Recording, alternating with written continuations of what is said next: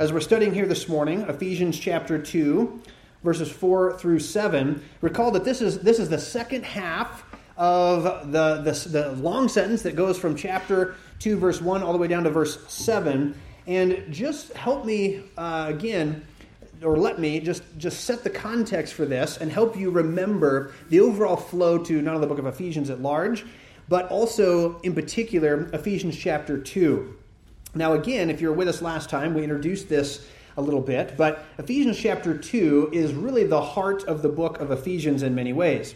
Ephesians chapter 2 describes our position in Christ. If you recall, the first uh, half of the book, really, because the book of Ephesians is only six chapters long, it pretty neatly divides in half. Recall this? First three chapters, latter three chapters. First three chapters is all about who we are in Christ, our blessings in Christ, our position in Christ, what we have through redemption. It's doctrine, what we are ought to, ought to believe. The latter half of the book, chapters 4, 5, and 6, is all about how we ought to behave, how we are to live in light of the realities of chapters 1, 2, and 3. Well, in chapters 1, 2, and 3, again, the core idea of our change, who we are in Christ, our new position in Christ, that is dealt with here in Ephesians chapter 2. So, in many ways, the book of Ephesians is the, the, the, chapter 2 is the heart of the book of Ephesians, is what I'm trying to say. And in chapter 2, we, we can kind of subdivide the chapter into two halves, which describes our position in Christ. First, we have been raised and seated upon the throne. Second, we've been reconciled and set in the temple. Now, as you'll see in the weeks to come, as we work our way through Ephesians chapter 2, these are essentially two different ways of saying the same thing. As we look at the, that two, the two halves of the chapter, it's, it's just two ways of saying the same thing, and it's describing our new position in Christ. I mentioned this last time, but one of the major purposes of the book of Ephesians is to help the church to understand their identity in Christ, who they are in light of the gospel, who they are in light of redemption. Therefore, this chapter is really at the heart of the book. And, and out of this chapter, our sentence, verses 1 through 7, is really the core of the chapter. So, in a sense, we are studying, studying the heart of the book of Ephesians. Now, this is again by way of review, but last time, if you recall, I introduced that Ephesians chapter 2, verses 1 through 7, is one long Greek sentence. One long Greek sentence. And we studied the first half of it last time. We looked at verses 1 through 3. This morning, we're going to look at verses 4 through 7. But don't forget, here's the overall thought flow to the sentence. As, and we'll read the whole thing in its entirety. In fact, let me just kind of let's read it, and I'll walk you through its major components here. But verses 1 through 3 is what we looked at last time. That's the direct object. This is who receives the actions of God. The subject of the sentence, the one doing all the actions, is God, but he doesn't show up to verse 4. What he's doing is verses 5 and 6. There's three verbs. We're going to look at them this morning. And then why he's doing it, verse 7. All right, let me just read this section.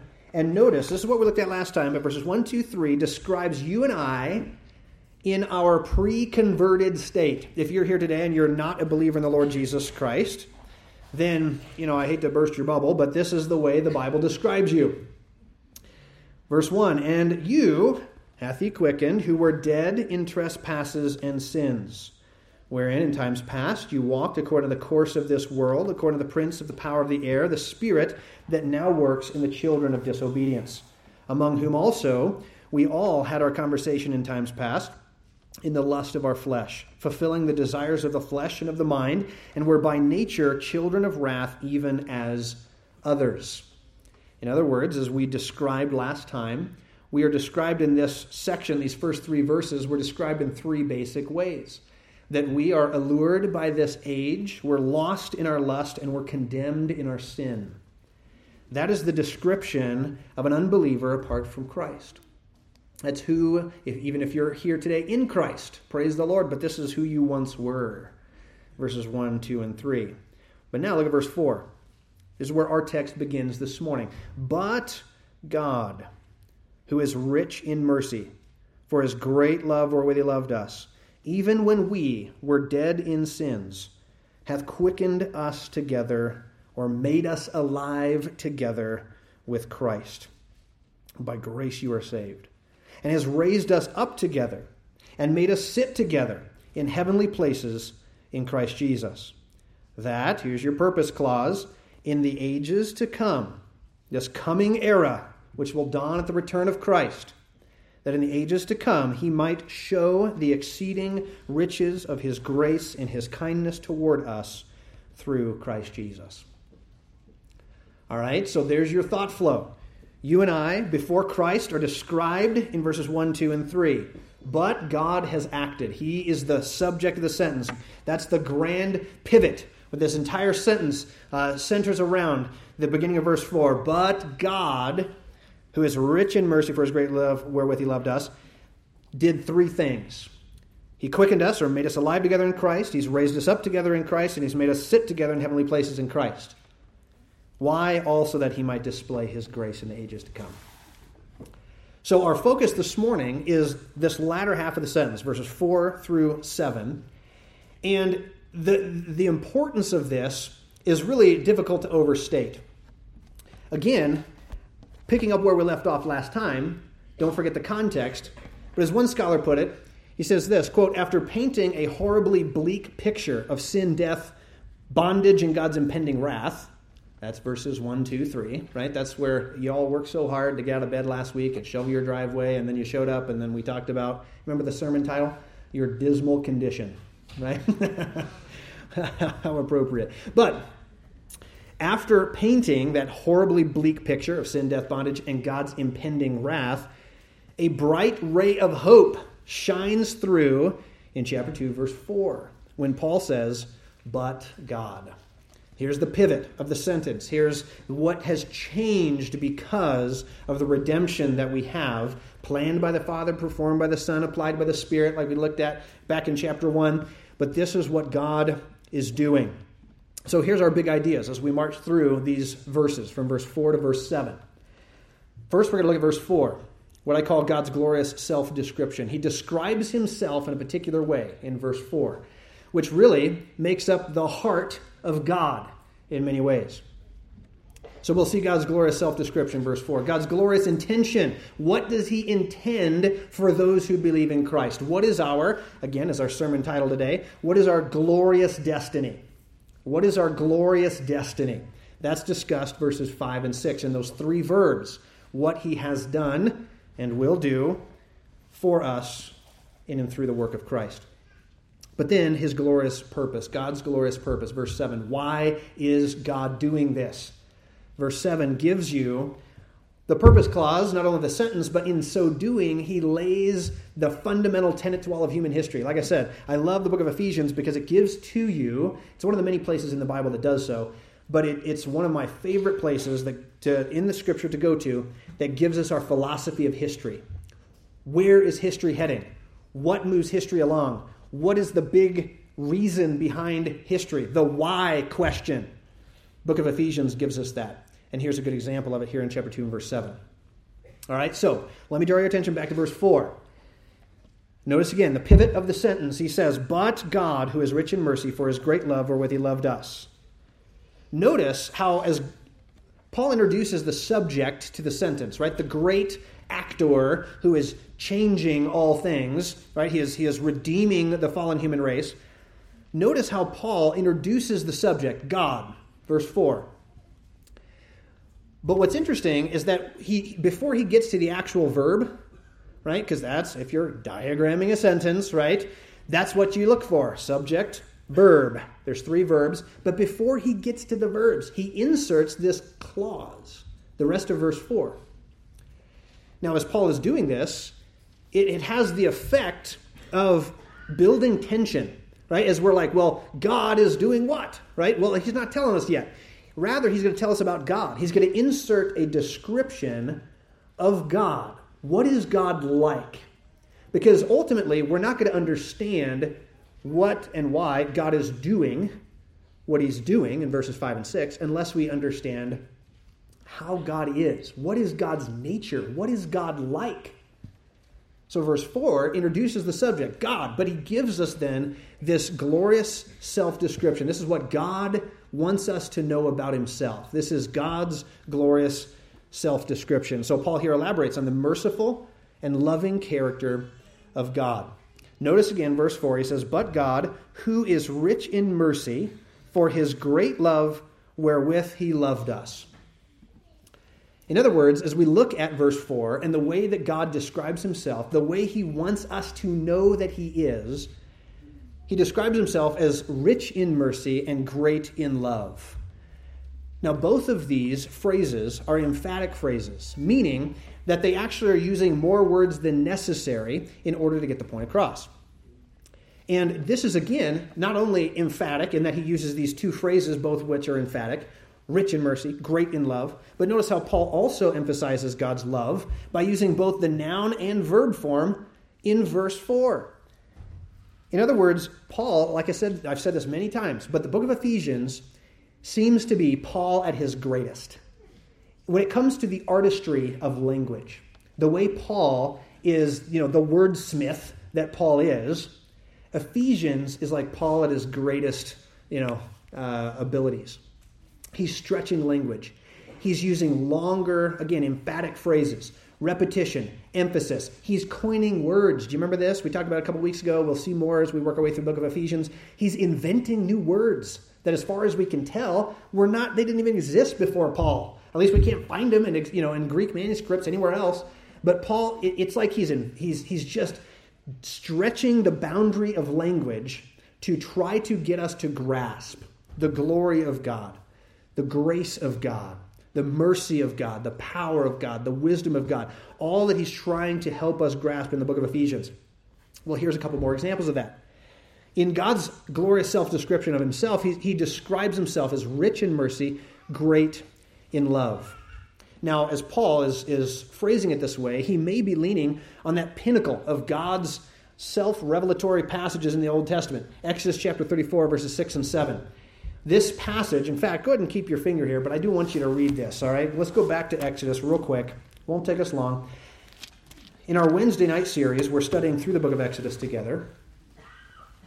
And we're, well, we're in chapter 11, so we're still a far cry from chapter 34, but we will get there eventually. But in chapter 34, you got to realize it's a pretty important text, not only in the flow of the book of Exodus, but as I have in your notes, is also important. You see the importance of this text because later biblical passages, over a dozen of them, will quote or cite this passage from Exodus 34. In other words, this passage in Exodus 34 is so important that later biblical authors, whether we're talking about the prophets, Jeremiah, Isaiah, Nahum, or we're talking about uh, the poets in the Psalms or Proverbs, later biblical authors are going to constantly come back and requote this section of the scripture.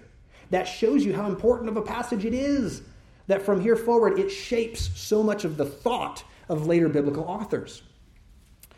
One of the reasons for that is because up to this point in time, this is one of the greatest revelations or self disclosures that God makes of himself. Do you recall? In, in Exodus chapter 19, uh, and again, not, I'm getting to 34, but I'm talking you up to it, okay? I'm trying to recreate the context. So hang with me. The Exodus occurs, right? The children of Israel are brought, I mean, supernaturally. We have the 10 plagues, incredible you know, events that God is, is doing to humble Pharaoh and Egypt. And then God brings the children of Israel out of the land of Egypt in the Exodus event. They travel through the wilderness. You have the Red Sea crossing. Then they get to Mount Sinai. God comes down, he descends upon Mount Sinai. The whole mountain bursts into flame. God booms with booming voice so the whole nation hears. He booms out the Ten Commandments, or the Ten Words, the Decalogue, as we sometimes call it. The people freak out. They say, Moses, would you please go and talk to God and tell us what he says? We don't want to hear what he's, you know, he's, he's scaring us. So God says, All right, Moses, come up to the top of the mountain. So Moses goes to the top of the mountain. He receives not only the Ten Commandments written down in stone, but then, of course, he is, he's given other instructions. We call it the Book of the Law from chapter 21 and 23. Comes back down. When Moses comes back down from the mountain, what does he find? The people are partying down. You know what I'm saying? It says they sat down to eat and drink and they rose up to play. And as my prof used to say, they're not playing croquet, if you know what I'm saying. And so Moses comes down the mountain and he finds the debauchery in the camp. He says, Who's on the Lord's side? And, you know, the tribe of Levi gather. Those who are worshiping the golden calf are then slaughtered by the Levites. God threatens to leave the children of Israel. In fact, Moses takes his tent and he goes outside the camp, outside the boundaries of the camp. He, he, he places his tent outside. God meets with him there. God will no longer be in the camp because the people have rejected God. In this scene, Moses pleads with God Please don't forsake us. Please go with us to the land of Canaan. And as he's praying with this, and it's very intimate moments of conversation between God and Moses, God relents. He says, All right, Moses, I'll spare the people. I'll answer your prayer. I'll go with you to the land of Canaan. And Moses makes a request. Since he's kind of, you know, he got one thing, why not ask for another thing, right? So Moses then says, Lord, would you let me see your, go- your glory? I want to behold your glory. I want to see you. And God says, Well, no man can see me and live. But, he says, I will place you in the cleft of the rock. I'll cover you with my hand. I'll pass by, remove my hand, and you will see, he says, my backward parts or the outer fringe, the trailings, I like to say, of God's glory. That happens. God, of course, shows up, passes by, and as he shows up to speak to Moses, God utters these words. Right? This is our passage, all right? Exodus 34, verse 6 and 7.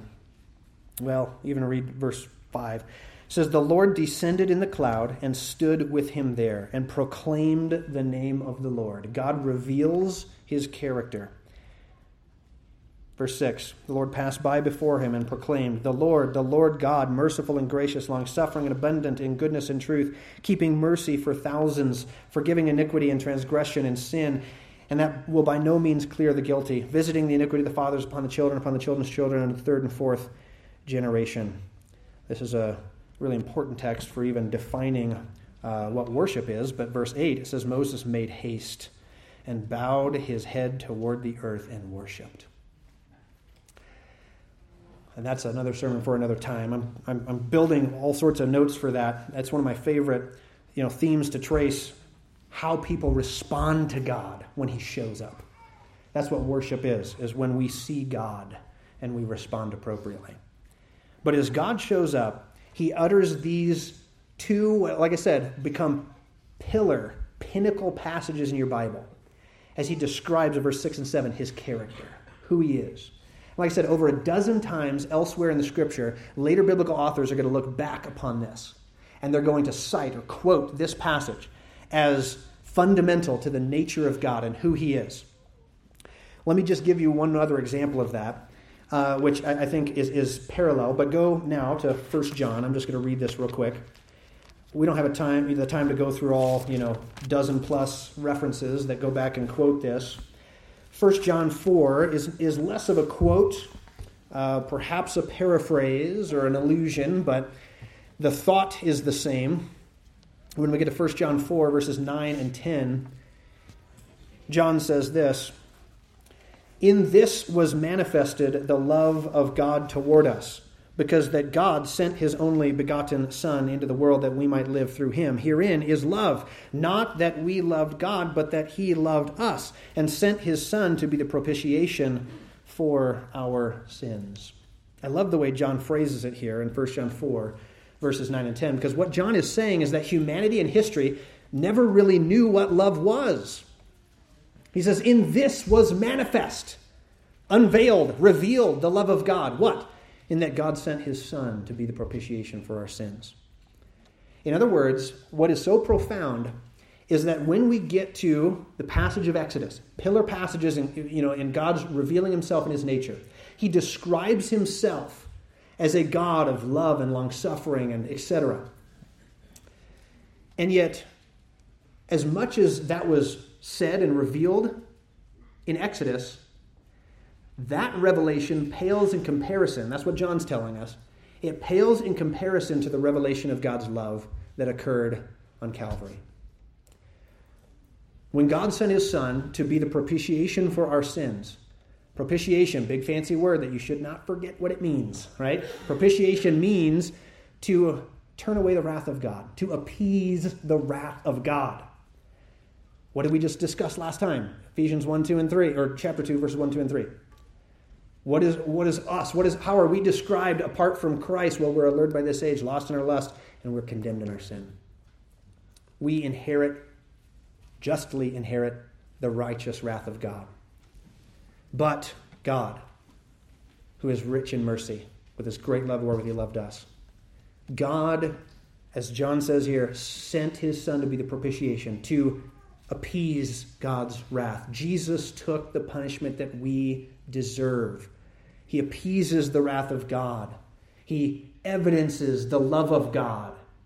And John says that this is where it's manifest. This is the greatest unveiling of the love of God that history has ever seen. So, as, as powerful as a passage as Exodus 34 is in revealing the love of God, John says it pales in comparison to the actual cross of Christ, that all the more proved the way God described himself back in Exodus 34.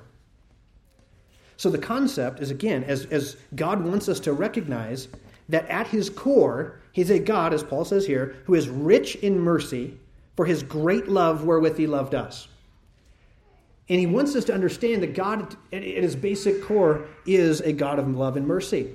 But again, Paul, that's like not good enough for Paul. He has to elaborate on the phrase. He, again, he's stretching the bounds of human language. And so he says, he references God being rich in mercy and great in love. It's not enough for him to say that God is merciful and loving. No, he's rich in mercy, he's great in love. And the concept is that he's trying to underscore the infinite amounts of mercy that God has. As Dane Ortlund puts it, he says this quote, It means that God is something other than what we naturally believe him to be. It means the Christian life is a lifelong shedding of tepid thoughts of the goodness of God. In his justice, God is exacting. In his mercy, God is overflowing. End quote. I find that helpful. Because the whole point is, he's, Paul is, is using language. He's, again, he's, he's, these are emphatic phrases. He's using more words than necessary. Why? Because he's trying to underscore that this is fundamental to God's nature. That so much of our Christian life, as Ortlund puts it, I love the way he puts it, is a lifelong shedding of tepid thoughts of the goodness of God. In other words, what you think about God is the most important thing about you, A.W. Tozer once said. But what is it that comes to your mind when you think about God? For many of us, the first thought that we have about God is not His love and His grace and His mercy. Perhaps it's His justice, His righteousness, His wrath.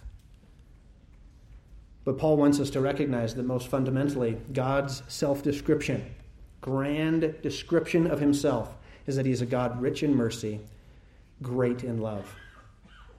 Well, this love and mercy that God has is evidenced in what he's done. Verses 5 and 6 give us the glorious intention, as I call it, of what God is doing, has done, will do in the process of redemption. Now, to appropriately appreciate these three verbs, I want you to just understand. Most of you are aware of this, perhaps, but if you're not, or maybe it's just a good reminder, there are two sides to salvation. Are you familiar with this? The salvation that God offers freely has a negative and a positive side. In other words, we are saved from something as well as saved to something. Does that make sense? The two sides of salvation we are saved from and saved to. First, we are saved from wrath that is taught here in this text, right? That we're beneath the righteous wrath of God. That's where verse 3 ended. Romans will make it all the more explicit if we were to go to Romans 2, verse 5, or chapter 5, verse 9. But the terms for salvation and save often have to do with God's delivering his people from their enemies. Yet in Paul's thought, here in Ephesians or elsewhere in Romans and Colossians, and we could go to many different Pauline passages, but in Paul's thought, the greatest need of humanity is to be spared from the end times, eschatological wrath of God. The Bible declares that because of the sin of the human race, the rebellion of the human race against God, that we have inherited the righteous wrath of God. That's the bad news. That's what we need to be saved from. Is that if you go on in your sin and your rebellion, you will meet the righteous wrath of God that burns for all of eternity in a place the Bible calls hell. You don't want to go there. But that is your just recompense for sinning, yea, rebelling against a holy and righteous, eternal, perfect God. Salvation is, first and foremost, to be saved from wrath. But it's more than that, as our text is highlighting. Our text is telling us that we're not only saved from wrath, but we're saved to eternal life. That on the other hand, salvation is more than forgiveness of sins, though it of course entails that, but it's more. It entails a participation in Christ's power and authority over the forces of evil.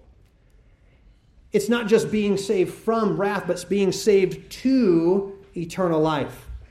So, what we see in verses 5 and 6 of our passage is that the three positive verbs, right, that he gives us, what God is doing and has done and will do in the process of redemption, that these verbs are positive aspects of salvation. That's what Paul wants us to get a glimpse of, to grasp, to understand, to appreciate, to respond appropriately to. In other words, as we look at these three verbs, they further elaborate upon the content of the spiritual blessings that Paul referred to back in chapter 1. Do you remember how he opened the letter? After he introduces himself in the first two verses, and he says, Paul, an apostle of Jesus Christ, by the will of God and the saints that are in Ephesus, etc., he then starts off in verse 3. The grand hymn that we spent several weeks studying in Ephesians chapter 1, verses 3 to 14, he begins it by saying, Blessed be the God and Father of our Lord Jesus Christ, who has blessed us with all spiritual blessings in heavenly places in Christ. What are those spiritual blessings that we have been granted in the heavenly places in Christ? Well, that's loaded question. Lots of things answer that, but this helps. Ephesians chapter 2 verses 5 and 6, these three verbs help unpack what that means. It helps explain the content of these spiritual blessings. So, what are they? Look at them again, verse 5 verse 6.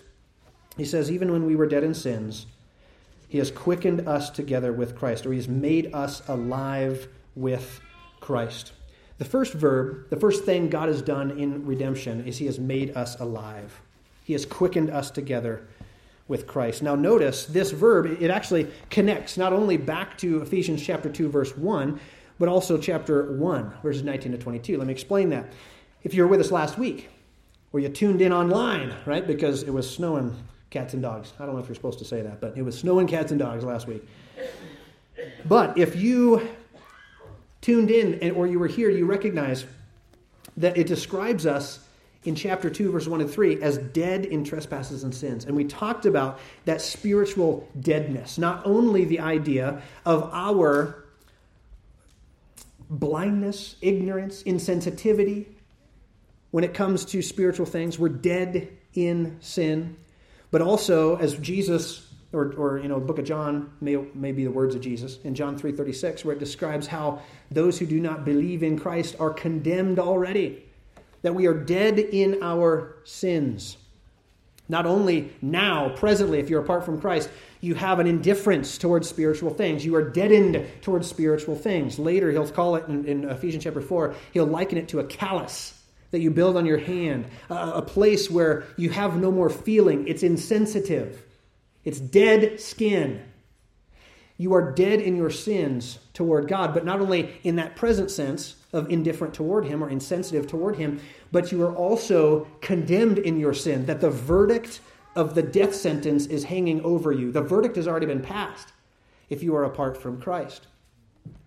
So, this verb, where it says in chapter 2, verse 5, that God has made us alive, first it goes back to describe how what God had to do to bring us out of that deadness that he describes back in chapter 2 and verse 1. But you could even go further back in the letter and describe or see how God describes this same action in what he did to Christ. You remember back in chapter 1 when we were looking at the prayer? How Paul is praying that we would come to an awareness of the exceeding greatness of God's power that is toward us, back in chapter 1, verse 19. But he describes that this great power was displayed when God raised Jesus from the dead. Chapter 1, verse 20. In other words, what Paul is saying in chapter 2 is that God, through the gospel, through redemption, God is doing to us, in us, for us, what he did to Christ. The very power of God that was displayed when Jesus Christ was entombed for three days and then he rose again from the dead. As we said, this, out of all the different displays of God's power that Paul had to choose from creation, right? Or the fall of Jericho or the Red Sea crossing, or pick any number of miracles that God has displayed his power out of the retinue of all the different miracles and displays of God's power that Paul could have chose from. He says the greatest display of God's power is the resurrection of Jesus Christ. But that resurrection of Christ is what illustrates for us that God has that power to bring life to us as well. If he can raise Christ from the dead, he can do it for us as well. And this connection ought to encourage us because the Father has already demonstrated his ability to do these things. He is capable of bringing life to dead people. And that is what we are. And so we have in Christ an example of what God's power is capable of. But let's take it a step further. What does it mean that God has made us alive? Well, I would, I would suggest to you it refers simultaneously both to regeneration and resurrection. If we were to go, for instance, and we don't have the time this morning, but if we were to go to these passages and compare Ephesians 2, verse 5, with other passages in the scripture, like John 3, where Jesus says to Nicodemus, You must be born again. Or what Paul says in Colossians chapter 2, verse 13, similar to here. Romans 6, Romans 8, 1 Peter chapter 1, Titus chapter 3, 1 John 2. We have a number of passages in the scripture that talk about this idea of regeneration or bringing life to that which was formerly dead. And this idea of regeneration has both a, a present and a future aspect. When God, it says, He made us alive, it's the, he's, he's referring here, Paul is, to the, the biblical concept of regeneration that we see in a number of different passages. But this concept of regeneration has a present and a future aspect. What do I mean by that? Well, presently, to be regenerated, to be made alive, refers to the spiritual awakening, an awareness, and an aptitude for spiritual things. In other words, you go from being dead in sin or insensitive, indifferent towards spiritual things, to being awakened to spiritual things. Jonathan Edwards, the great American theologian, which helped spearhead the first Great Awakening, he describes in, in many of his writings this idea of what he called the awakening. When people have you ever and have you ever witnessed this? I've witnessed it a number of times, and I and I can't wait till the next time. but it's when you you're watching somebody and it's like they, they it dawns on them the evil that they are guilty of, the wrath of God that they deserve. And it's like they're waking up out of a spiritual stupor and they start getting like a fear of God. They're like, whoa, whoa, whoa, whoa, wait a minute. You mean I, I deserve to die? That, you know, that, you know, what happens to, wait a minute, what is hell like? Wait a minute, that's me? I deserve that? And they go from being indifferent to being awakened, aroused to an awareness that they are in danger beneath the righteous wrath of God. And they start saying, you know what, I need to know who God is. I need to know how to get right with God. And I've had people ask me that question How do I have my sins forgiven? Do you remember Peter after preaching the first the uh, sermon at Pentecost in Acts chapter 2? The people's response to that is profound because he preaches a sermon and it's a it's a doozy, you know what I'm saying? And he gets to the end of it and it says the people come to him and say, "What must we do to be saved? That is a spiritual awakening. People, rather, but many people still remain dead in their sin. You, you preach the gospel, you share with them the truth of the scripture. Have you ever seen this? And it's like it bounces right off of them. And they're just like, eh, okay. Glad it makes you happy. Well, it works for you. Doesn't really matter for me. And they, they remain indifferent. They remain, again, calloused, insensitive to spiritual things. Well, God, in Christ, through redemption, has brought regeneration, a spiritual awakening and awareness, an aptitude to spiritual things. But this idea of the present awakening that regeneration is referring to, regeneration also has a future aspect, and it refers ultimately to the resurrection of our bodies and the renewal of the earth. For instance, if we were to take a specific look at the Greek word that's normally translated regeneration, it's interesting because the Greek word literally means to begin again. It's the word, it's two Greek words jammed together. The first one means again, the first one is Genesis. So it means to Genesis again, to renew again, to start over, to begin again. That's what the word regeneration means. That particular Greek word, that compound Greek word, only appears two times in your Bible. The concept is many places, but there's different Greek words that, that communicate it. But this particular one shows up two times. First in Titus, well, first in Matthew, but it, up, it shows up in Titus chapter 3, verse 5 to describe how it, it refers to our salvation, this idea of becoming awakened, awareness, spiritual life to what was formerly spiritually dead. But it also is used by Jesus in Matthew chapter 19, verse 28, to describe to this, this renewal of the earth. When he sa- Jesus says, in the coming regeneration, speaking to his disciples, he says, You will, you will uh, rule the 12 tribes upon 12 thrones. And he's talking about this coming era of history when Jesus comes back. And there is a beginning again, there's a regeneration, and all the earth, creation, is restored back to what it was intended to be in the beginning. But that ultimate renewal is begun in the believer right now. That if you're a believer in the Lord Jesus Christ, there is an awakening that has occurred in you. There is new life that has been planted in you. As a result, that life is growing. It may grow and expand and retract a little bit, take a step forward, two steps back, sometimes it seems. But God is growing within us something that will ultimately lead to our total renewal or even resurrection. This future aspect of regeneration is essentially synonymous with Paul's second verb in our text. Go back to Ephesians 2 and notice. First, it says in verse 5 that we were dead in sins, but he's quickened us together with Christ. He has brought life where before there was none. Well, now, verse 6, he says, and has raised us up together. He's raised us up together. This second verb is specifically referring to the resurrection. This idea that God has begun life in you, but that will grow and culminate and climax in the resurrection, that you too will partake of eternal life. This aspect of God's work is symbolically pictured or portrayed via baptism. Every time we do a baptism, we are reenacting this in a sense. And we are, we are affirming our belief in this idea. This is why we believe the Bible teaches baptism by immersion. I've said this before, but baptism is meant to picture the death, right? If you think of that, about this arm as the water level, someone in the water, right? You have the death, then we dip them backwards, burial, then we bring them back out. Resurrection, death, burial, resurrection of Christ is what baptism symbolizes. Not only the fact that you believe in the death, burial, resurrection of Christ that atones for your sin, but you are also saying, as Paul links it together, Romans chapter 6, that we too experience a death, burial, resurrection in the sense that not only spiritually, in a spiritual mystical sense, but in actuality, that we will receive a new body. We will be part of the resurrection. John chapter 5, Jesus gives us a whole lecture on this idea. And I encourage you, go read John 5 sometime, or read Paul's counterpart to it in 1 Corinthians chapter 15, which I have there in your notes.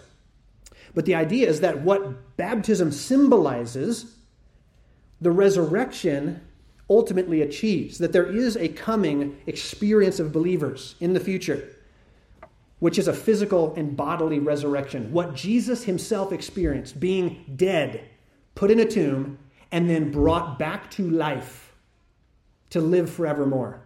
That is what Jesus promises to all who follow him. Read John 5 sometime. He says, There is coming a day, and you will hear my voice, and all who hear my voice, even if you were dead, he says, you will live again, and you will live eternally. That's the promise that we have in Christ. And so in the gospel, God not only made us alive in Christ, but He has raised us up together with Christ. He is promising to us a future resurrection, but it's even it even gets better. Look at continuing verse 6. It says he's not only raised us up together, but secondly, second verb, which is the third verb, but second verse 6, he's made us sit together in heavenly places in Christ. The third verb that God is doing in redemption, in the gospel for believers, is he has seated us in the heavenly places in Christ. What does that mean? Well, again, this refers, there's a present and a future aspect to this. Presently, it refers to the fact that we are currently citizens of heaven. In Philippians chapter 3, Revelation chapter 3, just a couple of places that elaborate on this. But the idea is that I am a citizen of heaven's kingdom. That right now, if you're a believer in Christ, you, and, one scholar uh, put it this way that when you become a believer in Christ, it's like you not only become a citizen of heaven, but now you're given a passport, if you will.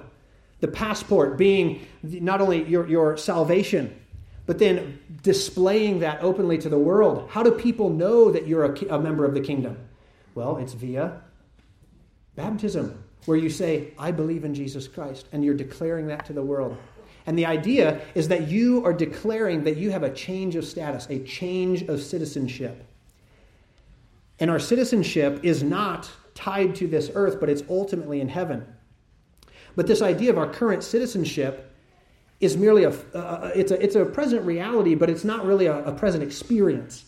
It, it points to a future experience, which is what Revelation 3 talks about how we are to one day rule and reign with Christ.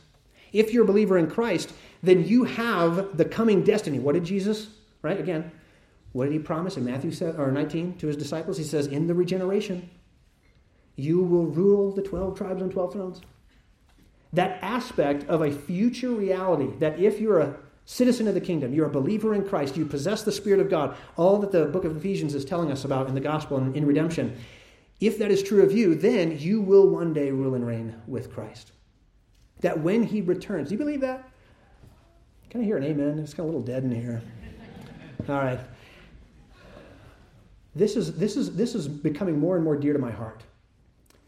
The older I get, the more people I watch die, the more funerals I do, the more frequently I am looking to this reality. Jesus is coming back. And when he comes back, everything's different. I can't wait to read the headlines when Jesus comes back. You know what I'm saying? I get sick of reading headlines these days, right? This tragedy, that disaster, this country, that war, this, you know, I mean, it's just total chaos. But there is coming a day that Jesus is coming back, and he is going to set all things straight, and he is going to be the King of kings and the Lord of lords, and everything is going to bow to him. And if you're a believer in Christ, then you will be sitting on a throne somewhere over some jurisdiction that Jesus himself appoints you to. That you will be part of this government of Christ. And right now, it's a tutoring training ground for that.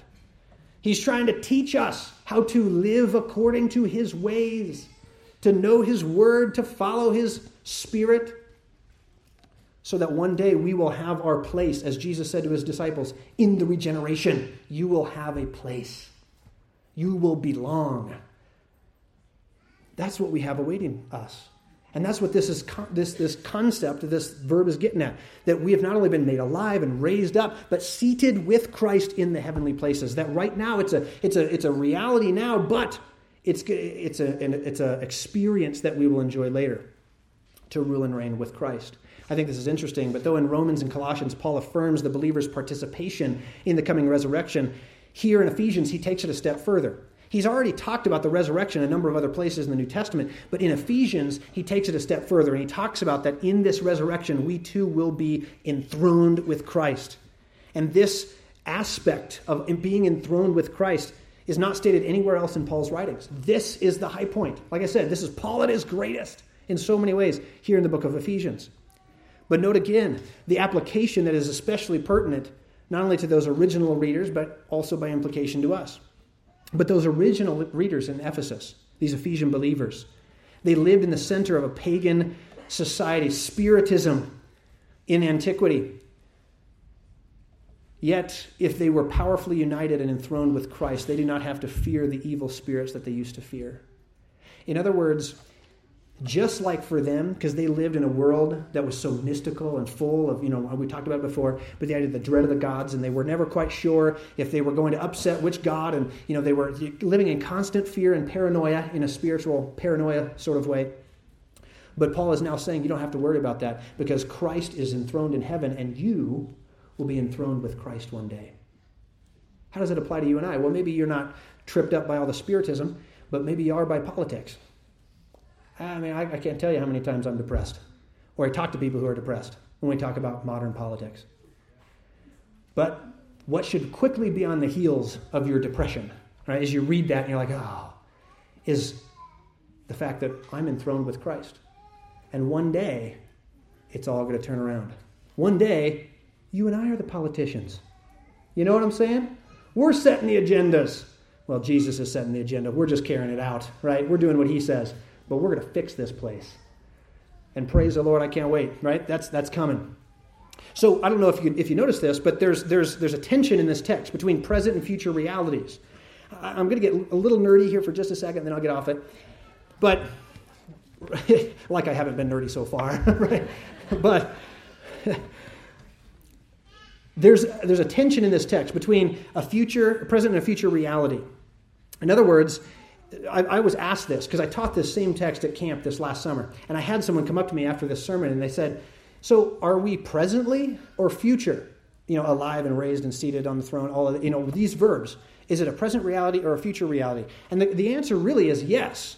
That though there are present aspects to these realities that we talked about, there's a, there is a present aspect, but their ultimate fulfillment is ultimately future. That's what verse 7 is getting at, and we're getting there. This idea is where it gets kind of nerdy.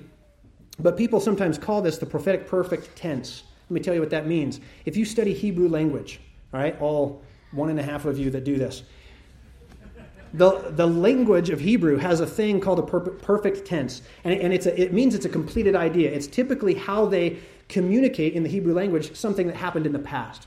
Except in the Old Testament, it does something strange that it will talk about a future event, a prophetic event that hasn't happened yet, but it talks about a future event in a past tense. That seems to be a contradiction. You're like, what in the world? Like you don't you use a future tense to describe a future event. Well, not in the Old Testament. Many places they will describe a they'll describe a future event by using a past tense. Why do they do that? Well, scholars call this the prophetic perfect. What that means is that God's promises will ultimately come to pass. So even when God promises something in the future, he can still use a past or a perfect tense to communicate it. The point is, it's so certain. If God says it, it's going to happen. And it's so certain that you can use the past tense as if it's already happened. Does that make sense? It's a way of emphasizing the certainty of a thing, which is what brings us back. There's this, there's, this is both a, a future and a present sort of reality. That these promises to be made alive, to be raised up in the resurrection, to be enthroned with Christ in the heavenlies, these are ultimately future realities that we have not yet experienced. But because they are so certain and they will happen, that it provides for us present comfort and confidence. That I don't have to be worried about this present world because ultimately, God's going to make all things right. And so that future reality, future certainty, brings present comfort and confidence. But I've got eight minutes.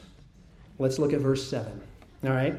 Let's look at not only God's glorious self description, verse 4, his glorious intention for us, verses 5 and 6, but his glorious purpose. Why is God doing this? Verse 7, recall, is the purpose clause to the sentence. Why God is doing all of this. Verse 7 that in the ages to come he might show the exceeding riches of his grace in his kindness toward us through Christ Jesus. Notice how this verse is talking about the end times. It's eschatological, and that is describing God's ultimate purpose, why he's doing what he's doing now, and what it will ultimately lead to. He's talking about the ages to come, this coming age that we've talked about so much, We saw it back in Ephesians chapter 1, verse 10, verse 21. We see it here in chapter 2, verse 7. Jesus talks about it in Mark 10, Luke 18. Peter talks about it in 2 Peter chapter 3. John talks about it in 1 John chapter 2. The reality is that Jesus Christ is coming again, and when he comes back, that's the regeneration. All things are going to become new. God is going to start over. And again, the Greek word literally means Genesis all over again. That's what the word means. And God is going to go back to Genesis. He's going to go back and he's going to start it all over. And he's going to set all things straight. But when God does this, that's what verse 7 is talking about. It's, it's, look, it's making us look up and look down the road of history, looking forward to the climax of history. But when that happens, God will show it says in verse 7, the exceeding riches of his grace. That word, to show, means to demonstrate, reveal, disclose, or unveil, to showcase something or put it on display. If you've been with us in our study of the book of Exodus, we recently were in Exodus chapter 9. This is the Greek word that is used in the Greek translation of the Old Testament to describe how God is setting the stage. In the Exodus, God is setting the stage to reveal himself. He's allowing that hard heart of Pharaoh to become all the harder, right? Pharaoh hardens his own, far, his own heart.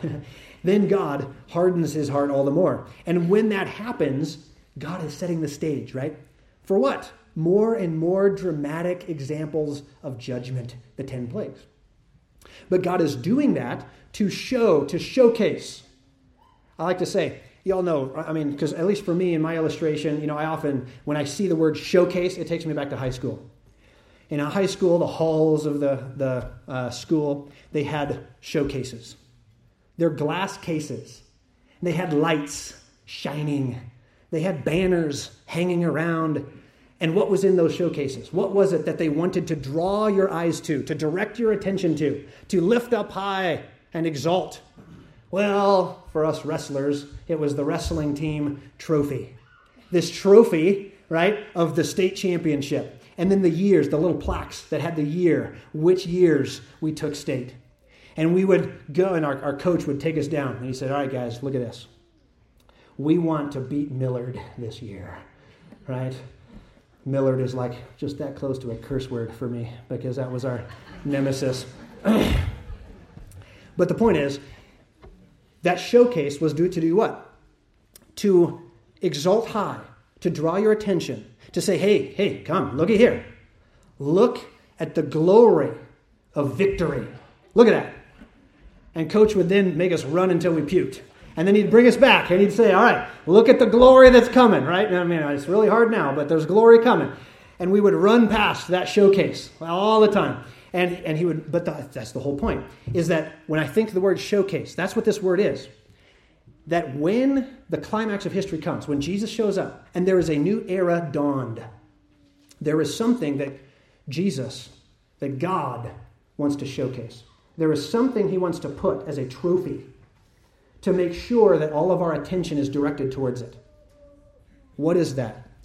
It's his grace he says that in the ages to come he might show, showcase the exceeding riches of his grace in his kindness toward us. I love the way the New Living Translation brings this verse out. Ephesians 2 7.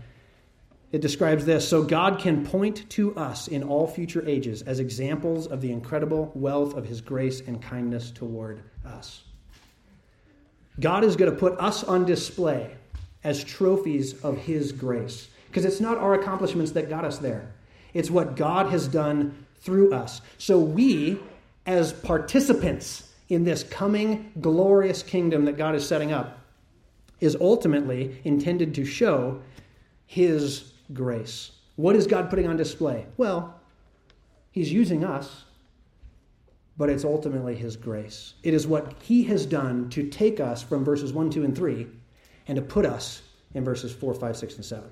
Right? That's what God has done. That's a God thing. That's only God can accomplish that. But yet again, just the word grace is not a strong enough word for Paul, so he has to emphasize it all the more with a phrase. He says it's the exceeding riches of his grace in his kindness toward us. Again, he's emphasizing riches, stresses God's ample supply for grace. He, he, he can't just say God is gracious. He says he has to say he's rich in grace. Yea, he's exceedingly rich in grace and his kindness towards us. His grace is exceeding, abundant, immeasurable, incomparable. Again, this will be the same word that he used earlier about God's power, and he'll use it again in chapter 3 about God's wisdom. And the idea is that God has such an overly abundant surplus of love and grace that he didn't know what to do with it until he decided to lavishly pour it on us. I love the way Dane Ortlund puts it. And with this, we'll transition to our closing song. As Dane Ortlund puts it, he says, The creation of the world was to give vent to the gracious heart of Christ. And one day, God is going to walk us through the wardrobe into Narnia, and we will stand there paralyzed with joy, wonder, astonishment, and relief. There is coming a day where we will be granted this place of position and honor, all of because of God's grace. And He's going to bring us through, and He's going to say, Look at what I intended for you. Look at it. And we're going to stand there paralyzed with joy, wonder, astonishment, and relief, and realize that God did this simply because He has so much, again, rich in mercy, great in love, They had to figure out how to put where to put it. Where's God, God going to vent all of His love and His mercy and His grace? He's going to vent it on us and put us into the place of honor in his coming kingdom. Now, if that doesn't want to make, I'm sorry, if that doesn't make you want to sing, then I don't know what will. You're just a bunch of pagans. But I want to sing now, okay? So stand up if you got a couple pair of legs, and let's let's sing. I, I, I, was struggling. Hey, which one? There's so many songs that fit into this glorious climax. But I want to sing the song, Come Christians Join to Sing. Hallelujah. Amen. Loud praise to Christ our King. Hallelujah. Amen. Let all with heart and voice before his throne rejoice. Praise is his gracious choice. Hallelujah. Amen. All right, so let's go ahead. Uh, I'll lead it. I, am okay. I'll lead it. I got it. Go ahead. Take us away. Let's sing. Come, Christians, join to sing. Here we go. Come, Christians, join to sing. Hallelujah. Amen. Loud praise to Christ our King. Hallelujah. Amen. Let all with heart and voice before his throne rejoice. Praise is his gracious choice. Hallelujah. Amen. Second verse. Come, lift your hearts on high. Hallelujah. Amen. Let praises fill the sky. Hallelujah. Amen. He is our guide and friend. To us he'll condescend. His love shall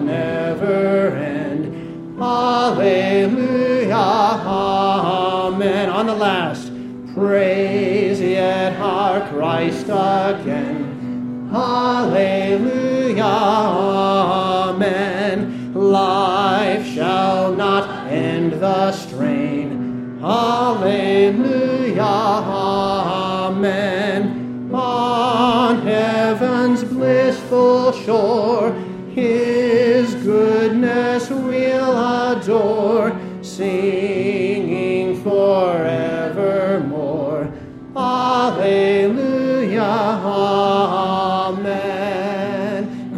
singing. Let's close in prayer. Gracious Father, thank you for this precious truth. That, Lord, we will one day participate in this coming glorious kingdom, that we will be trophies of your grace, that we will be put on display, showcased, exhibited, all because of what you have done in and for us through the person and work of Christ. And Lord, that makes us want to lift our voices and our hearts and sing, Hallelujah, Amen. We pray that you would help us, Lord, as we just sang, fill the sky with the praises of our hearts that are overwhelmed at your love and your mercy and your grace. May we may this never grow old. May we never get over this reality. We ask you for it in Jesus' name. Amen. God bless you all. You're all dismissed.